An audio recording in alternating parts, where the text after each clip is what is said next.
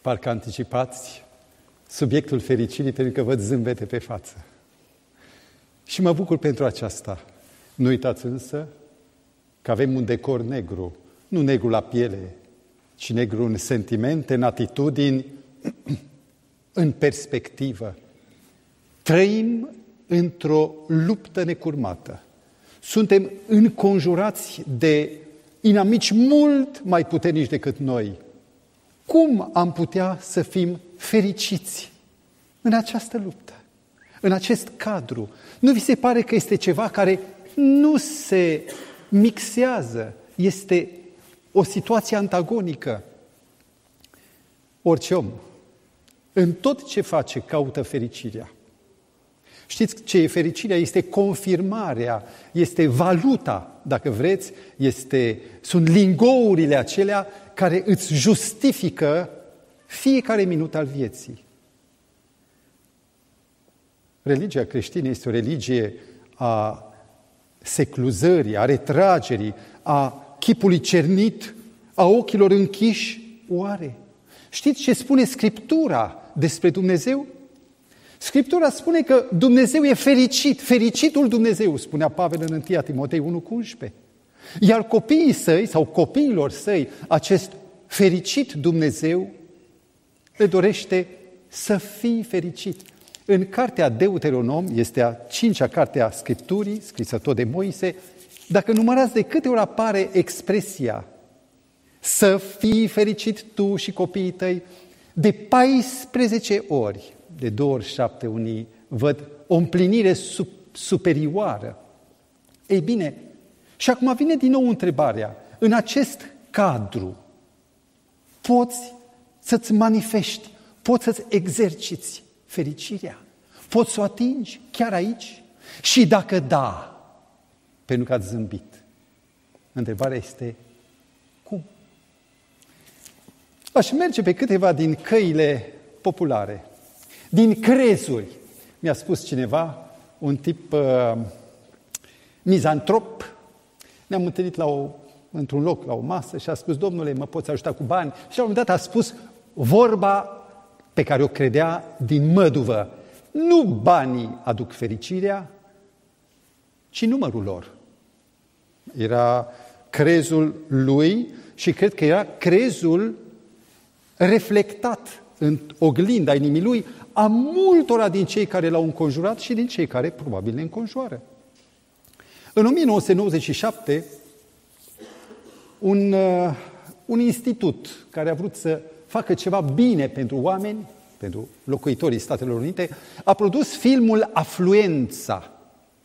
Uh, este un film, îl puteți găsi pe YouTube. Mi se pare că uh, tehnologia ne permite accesul ubicu peste tot, în același timp, la toate culturile și la toate mesajele. Ei bine, în filmul Afluența se spune că 70% din populația Occidentului probabil mai puțin a României, are obiceiul să petreacă săptămânal șase ore la shopping. A apărut o nouă adicție, o nouă uh, boală, shopping. Ei bine, în timp ce petrec doar 40 de minute cu copiii. În 1967, în supermagazine, existau 9.000 de articole, mult. În 2010, 30 de mii de articole.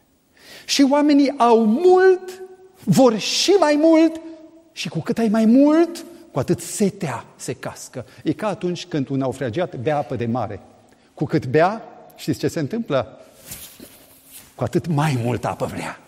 E ciudat. Și cu cât bea mai mult, cu atâta se curăță mai repede. Ei bine, indexul fericirii arată dacă într-adevăr materialismul poate să aducă valuta fericirii în suflet. Am să vă arăt un lucru foarte interesant. Era vorba de o, un institut mondial de sondare publică, și anume World Values uh, Survey, care demonstrează în mod concret, lucrul acesta s-a întâmplat în 2005, e ultima pe care am găsit-o eu, Priviți, vă rog frumos. Venezuela are o cotă a împlinirii vieții mai înaltă decât Marea Britanie și Belgia și Venezuela este lumea treia, unde oamenii, vai și amar. Filipine are 85% cota de satisfacție sau de fericire mai mult decât Statele Unite, Franța, Austria, Canada. Iar Bangladesh, o țară care e măturată anual de două ori de musoni, acolo este dezastru cu inundațiile, stă mai bine decât Spania, Italia, Portugalia. Vedeți, coboară această cotă a împlinirii Croația. Unde e România? Undeva pe la 23, în rând cu, nu mai spun cu cine, poate sunt mai bun ca noi. Întrebarea mea este, cum se face că având ești nefericit? De ce expresia feței celor care trăiesc aici, pot spune că e o fată frumoasă, de ce cea din stânga parcă transmite mai multă împlinire? Și dacă mă uit, parcă mi-ar place mai mult de cea din stânga, nu pentru simetrii, ci pentru spirit, pentru aer.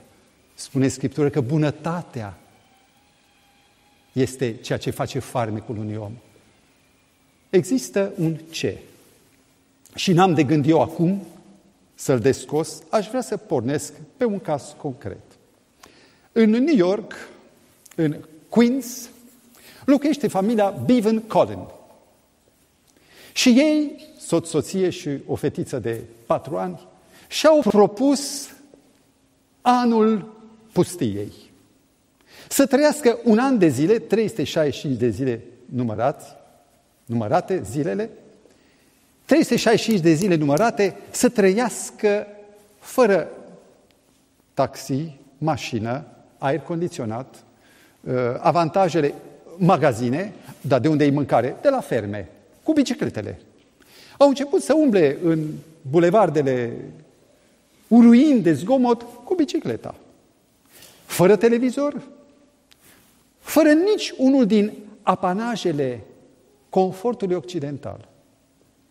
La început spune uh, ea, ne-a fost ciudat, neobișnuit. În cele din urmă însă ne-am dat seama că avem mai mult timp unul pentru altul. Uh, seriile, televizorul este nevasta, e soțul, e copilul și ne uităm și nu ne mai săturăm și ajungem să ne îndrăgostim mai mult unul de altul. Cunosc și eu acest secret. Ei bine, dragii mei, după un an de zile când s-au întors, n-au mai vrut să se cațere din nou pe stelajul acela complicat de unde riști oricând să, să cați și să-ți frângi gâtul și să o ducă mai departe în simplitate. Și au hotărât să fie mai mult fericiți. Am descoperit o lecție a vieții de la câinele vecinului meu, la Sibiu undeva, Bubi. Și am descoperit în ce constă legea junglei. Când găsea ceva de mâncare, cățelul mergea, făcea o groapă, nu mânca. Vrea doar să aibă.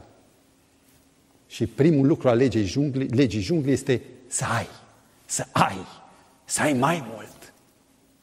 Și a doua trăsătură a lui Bubi, când vedea un alt mascul, mm, și vrea să fie cel mai mare dintre toți, să fie șeful sau capul haitei Maidanului.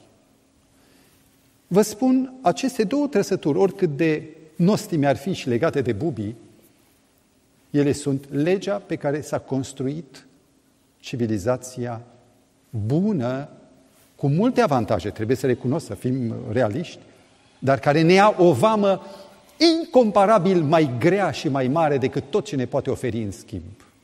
Priviți! Să ai! E primul pilon al împărăției veacului acestuia, materialismul. Să ai, să ai, să ai. Iar al doilea pilon, să fii, să fii, competiția. Și vă spun, nu e deloc simplu.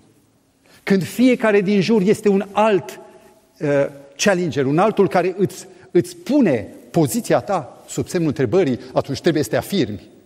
Ne-au mușcat mulți în această competiție cine e mai mare, cine e mai tare. Unii au spus, îmi voi găsi fericirea retrăgându-mă. Un zid, o cetățuie. Unul din vecinii mei de la Sibiu, eram și eu coplandru, uh, și-a construit un zid înalt, dar știți dumneavoastră că dincolo, în timp ce se auzeau uh, râsetele zglobii ale copiilor, părinții erau tot timpul în alertă pentru că exista dincolo de zid. Și toți cei care făceau un zgomot erau alertă. Oare, oare, oare ce fac? Oare e paradisul dincolo de zid? Am să vă dau o statistică. În anul 2000, pe piața literaturii editorială, existau 50 de titluri de carte despre fericire. În 2008, știți câte au mai fost? S-au înmulțit, vedeți de câte ori. Este incredibil. Și știți ce însemnează acest lucru? Că atunci când oamenii n-au, atunci merge piața. Și acest semn al înmulțirii cărții uh, titlurilor vis-a-vis de fericire nu este altceva decât un semn dramatic că oamenii nu au și caută mai mult, ceea ce semnifică că atât materialismul, cât și competiția nu îți împlinesc sufletul. În 1828, în Geneva, se năștea un băiețel într-o familie de credincioși. Băiatul acesta, bând din pilda părinților săi, oameni credincioși, binefăcători, mama și tata erau tot timpul în facere de bine, băiatul a prins gustul de a sluji. Și când avea 18 ani, a creat el o societate de băieți de seamă, teapa lui, societatea de marți. Se întâlneau marți de marți și studiau Scriptura, apoi mergeau la pușcării, la aziluri, la amărâți, făceau treabă pentru alții. Atât de mult a fost Henri Dunant, numele lui, implicat băiatul în caritate, încât a luat note sub linia roșie și s-a pomenit exmatriculat. Tatăl său a spus, ei, nu-i nimic, Henri, eu sunt bancher, era afacerist, vei fi bancher. Și băiatul cu talent, cu o minte sclipitoare, a început să, să ia înălțime, să prindă altitudine. A înființat trei societăți, norocul îi surâdea, și pentru că avea niște litigii cu Algeria, acolo a, a cumpărat niște terenuri, a înființat niște unități de producție, a trebuit să meargă în audiență la împăratul Franței, Napoleon al III-lea. Și nu l-a găsit decât la Solferino. Cei care știu istoria știu că pe 24 iunie 1859 a avut loc una din cele mai sângeroase bătălii în epoca modernă, bătălia de la Magento și Solferino, Solferino. Și când ajunge Henri Dunant acolo, deja se terminase bătălia, pe câmp erau 38 de mii de răniți și de morți, gemete, dureri, și nu era nimeni care să le vină în ajutor. Și când vede el spectacolul de iad, intră în oraș, îi scoală pe oameni, oamenii mor, haideți să-i ajutăm, care să-i noștri, tutti fratelli, toți sunt frați. Și omul acesta singur, om de inițiativă, a organizat orașul, a cumpărat că n-aveau nimic, de toate, de la feșe până la corturi sanitare, militare, vă dați seama câți bani a dat? Pentru 38 de mii, hai să spunem că jumate erau morți, jumate trăiau. S-a întors acasă și a scris o cărticică amintire de la Solferino, în care și-a vărsat durerea și impresiile. Și a împărțit cartea asta, fiind bancher, la oameni de vârf, au luat aminte și în 1863 se năștea pentru prima dată crucea însângerată. Noi zicem crucea roșie. Greșit. Nu e roșie, era sânge. Crucea însângerată. În 1863, 12 state deja s-au afiliat acestei inițiative. Prețul Dunant atât a investit în caritate încât a falimentat. A fost judecat pentru bancrută, A fost condamnat de tribunalul din Geneva, huiduit de concetățeni, izgonit din Geneva și a plecat să stea într-un azil unde și moare. Azil de vagabonzi. E minunat cum providența răzbună, rare ori, dar uneori eclatant.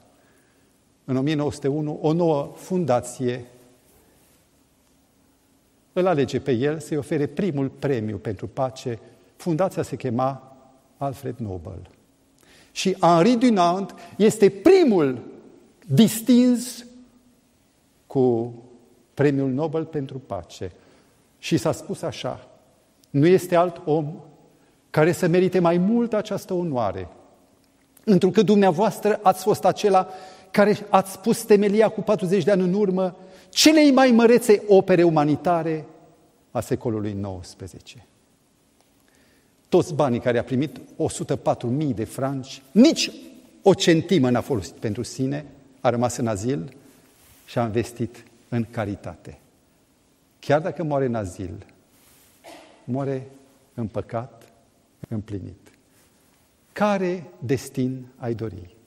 De bancher plin de bani? Sau de filantrop care știe că a trăit și a lăsat în urma lui ceva? Dacă ești confuz, fă un test. Scrie, te rog, pe o listă numele la 10 persoane pe care le cunoști foarte bine. Apoi, pe, în a doua căsuță spune fericit sau nefericit. Și în a treia căsuță, acolo e cheia, scrie egoist sau altruist. Și vei vedea un lucru uimitor, că toți cei care sunt fericiți sunt oamenii care dau, care nu strâng, care se dăruiesc. Nu uitați, o lecție trecută, a iubi însemnează nu a da, ci a te da. Dacă nu te costă, nu e nimic. Cei care sunt egoiști, ei împart lumea în mine și restul. Dar știți că acești egoiști sunt singuri. Iar un om egoist nu este fericit. Îi lipsește exact ceea ce ar dori. Pentru că fericirea este consecința dăruirii dragostei și a primirii dragoste, de dragoste. Sunt încântat că Mântuitorul meu și al nostru Isus Hristos a venit să ne dea o lege care să întemeze o altă împărăție decât împărăția veacului acestuia pe materialism și competiție. Și legea împărăției sună așa. Matei 5, Evanghelia după Matei 5, de la versetul 44 mai jos. Dar eu vă spun, iubiți pe omul negru, binecuvântați pe omul negru, faceți bine omului negru și rugați-vă pentru omul negru, ca să fii, să fiți fii ai Tatălui vostru care este în ceruri. Dragii mei, poți să iubești pe cei care sunt străini, împotrivitori, în antagonism cu tine. Dacă schimbi paradigma sau setarea și dacă îi vezi pe ceilalți nu ca pe niște vrăjmași care intră în competiție cu tine, ci dacă îi vezi pe aceștia ca pe niște membri ai familiei tale, frați, cum vorbeam la început cu câteva suflete, atunci deodată lucrurile se schimbă. Știți ce s-a descoperit? S-a publicat în revista Nature din 2004 un articol în care pe baza ADN-ului se poate afirma că toți cât trăim la ora actuală pe Terra, toți, și omul negru și omul alb, toți avem un strămoș comun care ar fi trăit până în 5.000 de ani pe Terra. Vă spune atât de biblic uh, această descoperire. Și dacă noi suntem frați, credeți că am mai putea să ne ascundem, să fim, uh, să ne privim sub, sub sprâncene? Cei care trăiesc în enclavă n-au parte de, de bucuria familiei. Știți, primele, prima închisoare din Australia, ce structură avea? În Australia au, englezii au debarcat pe toți borfașii, hoții, criminalii și pentru că țara era mare și era ocean, nu aveau unde fugi hoții. Și atunci gardienii au construit o cetățuie în care stăteau ei și se ocroteau. Era închisoarea lor. Deci cei care trăiesc în enclavă, pur și simplu sunt în închisoare. pentru că nu cunosc noțiunea de familie, de apartenență, de, de a fi împreună. În 1943 a avut loc un extraordinar de dureros eveniment în Bulgaria. Hitler decretase soluția finală și toți evreii din Bulgaria trebuiau să fie strânși în orașele de centru, pe regiuni, pe zemstve și acolo să, să fie deportați în vagoane de marfă care erau deja staționate în gări.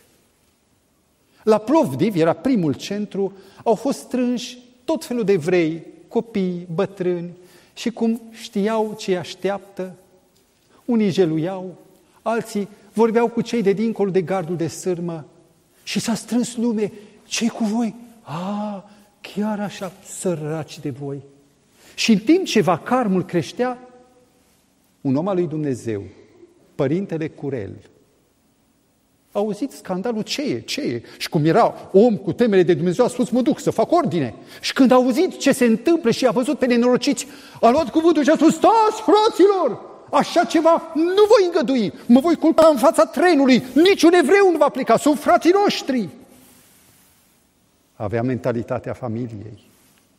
Și când poporul a văzut pe liderul lor că e atitudine, au ridicat și glasul și glasul a ajuns în alte orașe, a ajuns la Parlament. Șapte parlamentari și-au dat demisia până când regele Boris al III-lea a spus nu vom da drumul pentru că facem, facem tulburări naționale.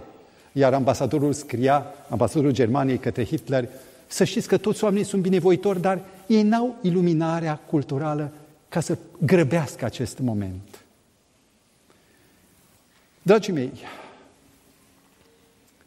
dragostea, legea împărăției să iubești pe omul negru, însemnează mai întâi de toate să-l accepti așa cum e, netransformat. Că dacă vrei să-l transformi tu, ești doar scântei. Și dacă îți acorzi credit, har, fără necondiționat, atunci începi să schimbi lumea. Mântuitorul asta face.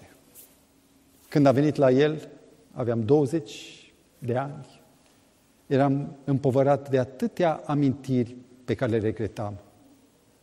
Și n-a spus, treci la baie, curăță-te, haine noi, parfum și porumbi la mine.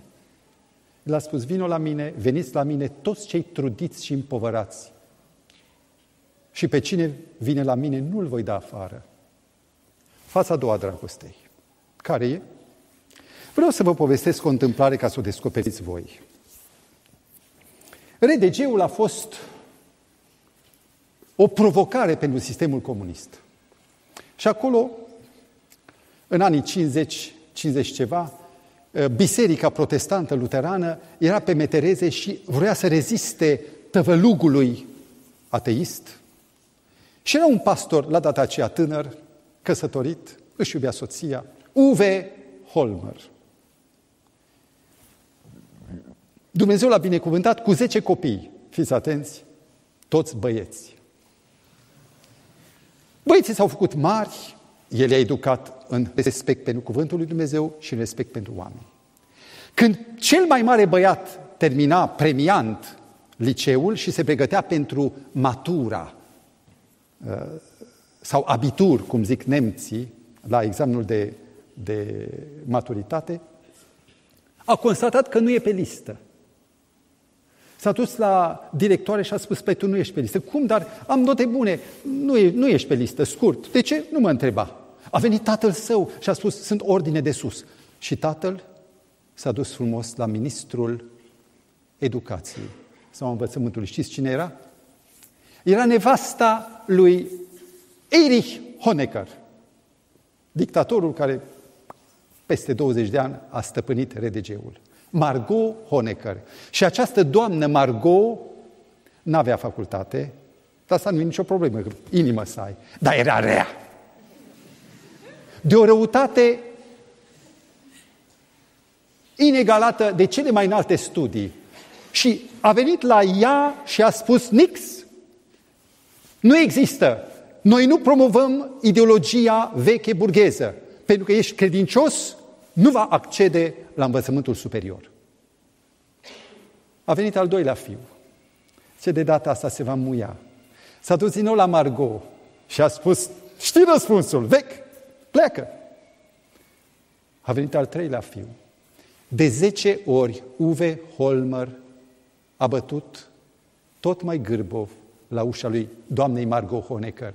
Și de zece ori a făcut semnul ăsta. Dispari. Și Dumnezeu întoarce foaia și vine ceasul răzbunării. Zidul Berlinului cade. Erich Honecker e declarat vinovat de genocid, crimă împotriva poporului german, e scos afară din casa de pe alea primăverii la ei. Și deodată e trimis spre un, uh, un bloc de garsoniere vandalizat, fără căldură, fără mâncare, fără bani, fără prieteni, toți s-au părăsit. Și în momentele acestea a venit vremea să ne răspunăm. Da, băieți, zic, să ne răspunăm. Și Uwe Holmer merge, bate la ușă, amenințau cu bombele în fața geamului lor, vreau să-l spânzure unii. Și a spus, sunt Uwe Holmer, ea l-a recunoscut. Soția mea și copiii mei vă invită într-un adăpost sigur la noi acasă. Și s-au dus. Și au stat luni de zile până când au emigrat întâi în Rusia, fugind apoi în Chile.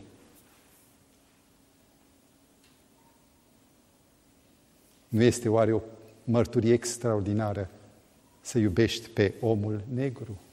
Au trecut 20 de ani de atunci și în fiecare, de fiecare Crăciun, doamna Margot scrie o scrisoare de mulțumire și recunoștință familiei. Niciodată însă nu și-a cerut iertare.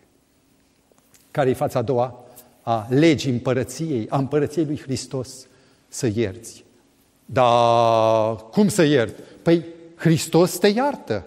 Și Mântuitorul spune, dacă te iartă pe tine, precum, cum zice? Precum și noi iertăm. E o condiție, e o măsură, atât și atât și îți dau.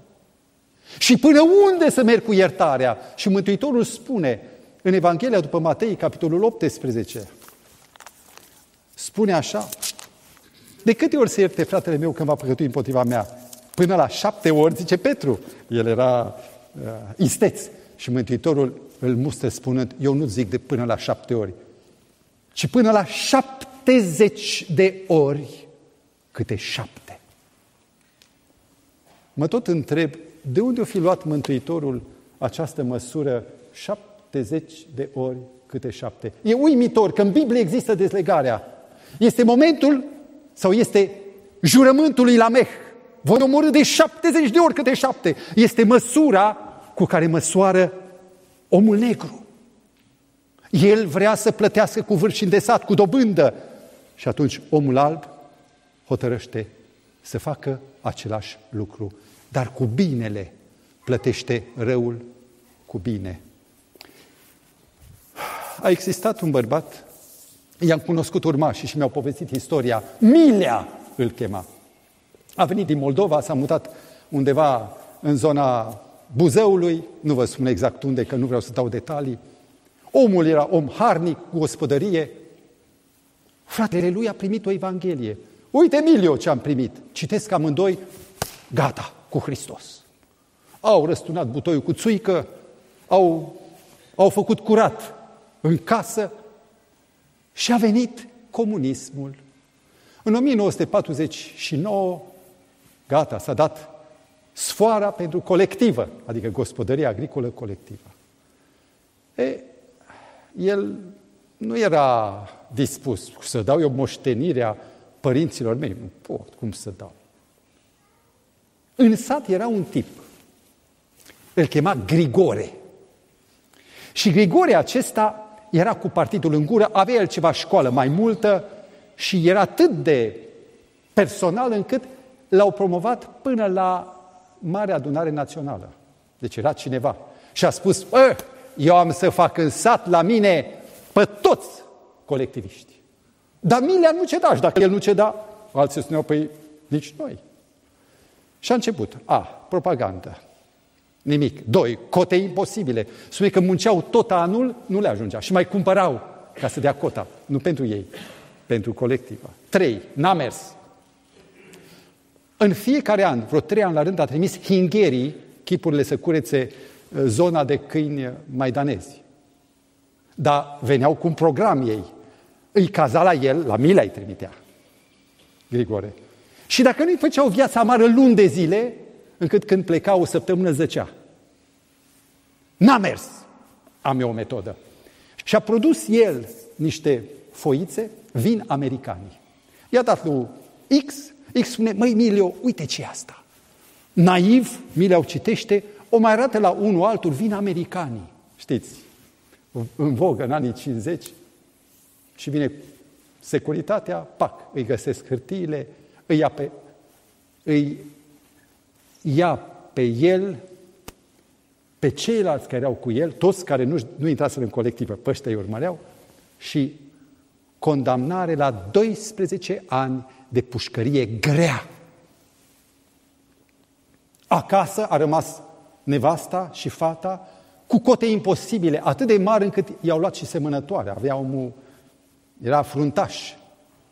Prin mila mare a lui Dumnezeu, în 1954 vine o amnistie. Și după doi ani jumate, dar cu spinarea brăzdată, că a fost trimis la reeducare dură, el iese. N-a spus nimănui vreodată ce a pățit acolo. Era un jurământ cu sine. Și ha, vine Grigore, hai, în colectivă. Intru. N-am mai avut încă nu mai avea nimic. Dar din nou, Providența joacă o carte. Grigore ăsta era rău, rău. Era negru, negru. Și ceilalți din sat au prins și ei ciudă pe Grigore. Și unul, nu știu cum, a scos de undeva o fotografie cu Milea cu cămașă verde legionar. La data aceea era incendiar. Și a făcut scandal, au cercetat și de la partid, l-au scos din meane, din uh, partid, din conducere, de peste tot și dezbrăcat de falaș și de hainele lui pantof cu scârți, l-au trimis la munca de jos. Dar acum ne-ai căzut în mâini. Și spune că îl jucau toți, îi puneau de două ori mai mult în targă, încât nu o putea ridica și râdeau de el. Deci s-a întors ta. Singurul care a stat alături a fost Mila. Grigore, hai în echipa mea. Și când a văzut că cel căruia i-a făcut rău îi răsplătește cu bunătate, a început să se întâmple ceva în Grigore. 20 de ani, serile le petrecea la Grigore. Acolo a aflat de Evanghelie. Acolo a găsit alin pentru sufletul său. În 1977 Milea moare, iar Grigore pleacă la o fată de-a lui la oraș. Îi lipsea Milea. Plângea după el. Și a pierdut prietenul. Și când a fost să moară Grigore, a spus fetii, înmormântează-mă lângă Milea. Vreau să fiu în ziua aceea la înviere, să fim împreună. Dacă mergi în cimitirul din sat, vei găsi crucile pe același rând. Dragii mei, poate omul alb, înconjurat de oameni negri, să schimbe lumea? Poate nu în masă, dar de la om la om, da. Și aș vrea să vorbesc despre fața treia. Mai, dragoste mai are o față, și anume fața treia.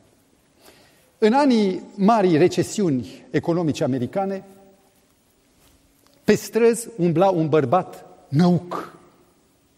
Avea o fată, i-a murit, a avut fiasco în afaceri, îl chema Buckminster Fuller. Și acest bărbat era alcoolic și s-a gândit să-și ia viața. Dar în timp ce se trezea pe bordură într-o, într-o dimineață, în zori, din Mahmureală, se bă, Ce aștept să-ți facă ție lumea? Fă tu ceva pentru ea. O idee care s-a născut și a dat rod. Și Buckminster Fuller devine unul din cele mai, una din cele mai mari personalități ale Statelor Unite. Va fi distins cu an, peste mulți ani de președintele Statelor Unite cu medalia prezidențială a libertății. E omul care a fermentat cele mai multe inițiative și el a scos dictonul acesta. Dacă vrei să fii om pe pământ, adaugă valoare. E un copil, adaugă-i valoare. Este un vecin, adaugă-i valoare. Este un pământ, pune un pom, adaugă valoare. Ia inițiativă. Și aceasta este, dragii mei, fața a treia a împărăției, a legii împărăției. Nu-i destul să stai. Cel mai bun lucru sau cel mai eficient lucru pentru cauza, pentru succesul cauzei răului, este ca cei buni să nu facă nimic. Dacă ai de făcut ceva, fă. Și poate că nu sunt lucruri nemaipomenite, dar fă. Am un martor. Și vreau să chem aici un om care ajută, care a descoperit că nu-i destul să aștepți să-ți facă alții ție, ci tu să faci altceva. Îl invit în, ă, după un reportaj pe acest martor lângă mine. L-ați cunoscut. Omul acesta a petrecut 8 ani în pușcărie, avea o condamnare de 18 ani per total. A vrut să-și ia viața, dar Dumnezeu l-a izbăvit, aducându-i la lumină Evanghelia. Și vreau să vă spun, dragii mei, când a ieșit de acolo a spus, ce stai aici și nu faci nimic? Fă! Fă o inițiativă! Lucrează ceva! Omul acesta a găsit în zona Zărnești 200 și ceva de oameni fără pâine, fără casă, trăind o viață de animal în niște blocuri dezafectate, fără căldură, fără nimic. Erau spre fiară. Și omul a spus, trebuie să fac ceva. Îl invit chiar acum, lângă mine, pe acest om pe care l-ați mai văzut. Îl cheamă Serafim. Te salut, Serafim. Bine m-am găsit. Mă bucur că ești aici. Vrei să ne povestești cum s-a născut ideea de a face ceva și vreau să te întreb ceva mai mult. Spune. Ideea s-a născut după ce am parcurs întreaga Biblie și uh, cel mai mult m-a impresionat uh, modul în care Domnul Isus Hristos a trăit printre noi, iar uh, către el uh, a fost citat undeva uh, de cei care au scris în care au fost uh, scris despre ei în Noul Testament, că este mai ferice să dai decât să primești. Hey. Lucrul acesta m-a surprins foarte mult și uh, chiar am zâmbit și m-am gândit lucrul acesta poate fi valabil doar în box. Și în boxa în, în box. În box. da. Am înțeles. Și am zis totuși este aici ceva înțelepciune și am încercat încă de acolo să înțeleg acest principiu și să-l pun în practică, începând uh, încă de acolo să împărțesc din ceea ce aveam cu cei care erau mai nevoie decât mine și mi-am dat seama că de fapt atunci am uh, uh, învățat ce înseamnă adevărata fericire. Ce simțeai în inimă când dădeai? Uh, simțeam că mă eliberam de acel lucru, de egoism, pentru că întotdeauna am așteptat ca să primesc și de aceea am și căpătat uh, 18 ani de condamnare. Spune-te rog, ce ai căpătat? Ce s-a întâmplat în momentul în care ai ieșit și ai început să faci? Ce ai făcut? Primul lucru, uh, când am ieșit, m-am gândit la cei care îi lăsasem acolo, dintre colegii mei, și cel mai mult m-am gândit la aspectul reintegrării sociale. Eu am avut parte de patru reintegrări sociale și știu cum este ca atunci când mergi la un patron și depui CV-ul pentru un loc de muncă, Marș să spună, arătăm și cazierul, Apoi spune, nu spune așa, pentru că oamenii sunt civilizați, dar spune uh, mai discret așa, lasă-mi un număr de telefon că te mai sun eu și nu te mai sună. Uh, și m-am gândit uh, în mod deosebit la aceia care nu aveau uh, posibilitatea aceasta. Câți deținuți uh, ieșiți din penitenciar au trecut pe la tine? În jur de 20. Și unde îi puneai să doarmă? Uh, la noi acasă. Câți au dormit cei mai mulți în casa ta? La un moment dat, cred că șase. Mâncare, cazare, grijă, iubire. Uh, Spune-te, rog, cum s-a născut proiectul Zărnești?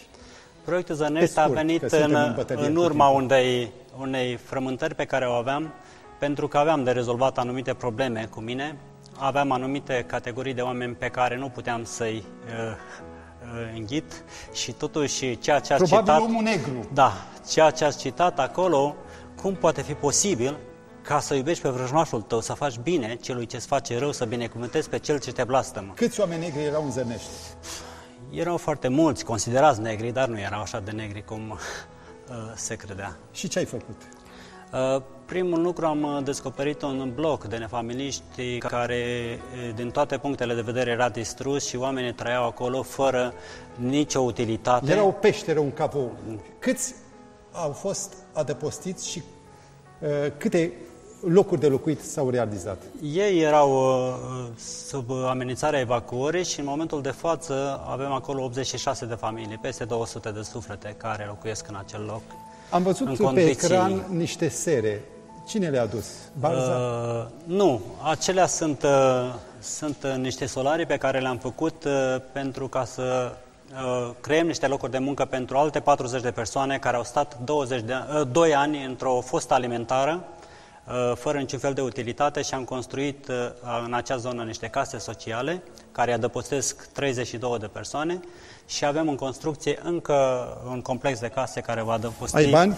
40 de de persoane. unde, de unde faci toate astea? Uh, Cel mai suplimentar lucru este pentru mine pentru că s-au găsit oameni care să acorde încredere unui om ca Unui mine, pușcăriaș. cu un trecut ca mine și să acorde încredere să își dea spre administrare anumite uh, lucruri ale lor și să realizăm acest lucru.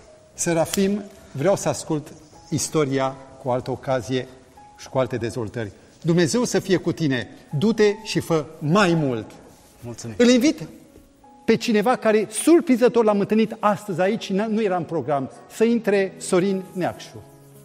Nu e îmbrăcat de gală, vine din Africa. Uh, Sorine, ai sosit azi, Noapte. azi noapte. Spune-mi, te rog frumos, ce faci, unde ești, ce se întâmplă? Sunt în Namibia, împreună cu soția, un copil și încă nouă... Adică cum cu ei? Ei stau în România, nu? Nu, sunt acolo de 5 ani de zile. Uh, și Dar de ce cu... te-ai mutat acolo? Aer, elefanți, nu? Pentru ce te-ai mutat acolo? Uh, suntem într-o zonă în care cam 40% au SIDA, 40% au TBC și în sezonul ploios malarie și în plus uh, e nevoie foarte mare de educație. Deci, Cu copilul, cu soția, mutați acolo. Uh, Spune-mi, ce s-a realizat până acum? Timpul măzorește și spun întrebări punctuale. Am început un proiect de adopție la distanță pentru copii orfani. Câți până Am acum? început cu 360 de copii, însă încet, încet ne-am dat seama că nevoia e mai mare de educație și la ora actuală avem o școală creștină Autorizată de stat. uh, și o clinică. O clinică. Ești doctor? Nu. Om a terminat teologia și filozofia și se ocupă de caritate. Sorin, transmite, vă rog, o mână ridicată. Câți transmitem mesajul ca și alții să repete istoria? Mâna sus. Vă mulțumesc, Sorine. Du-te cu Dumnezeu. Mulțumesc, dragii mei. Dumnezeu cere doar atât, ca ce a făcut El cu noi, Asta să facem și noi. Este doar o replicare a Mântuitorului. Și dacă El a făcut-o cu mine pentru că mă iubește, cum pot să stau rece și să nu fac la rândul meu? Auziți? Matei 16 cu 25. Dar nu pierzi dacă dai. Spune, pentru că oricine va vrea să-și scape viața, o va pierde. Dar oricine își va pierde viața pentru mine, de fapt, o va câștiga. Și cei care au făcut acest lucru, dragii mei, ajung incredibil la valută, la lingourile de aur ale fericirii. Fericit este doar acela care se investește iubind pe semeni, că e alb, că e negru, că e oricum. Și Dumnezeu vrea, prin voi și prin mine, păcătosul, să schimbe lumea. Credeți acest lucru? Așa să vă ajute Dumnezeu. Ne întâlnim mâine seară.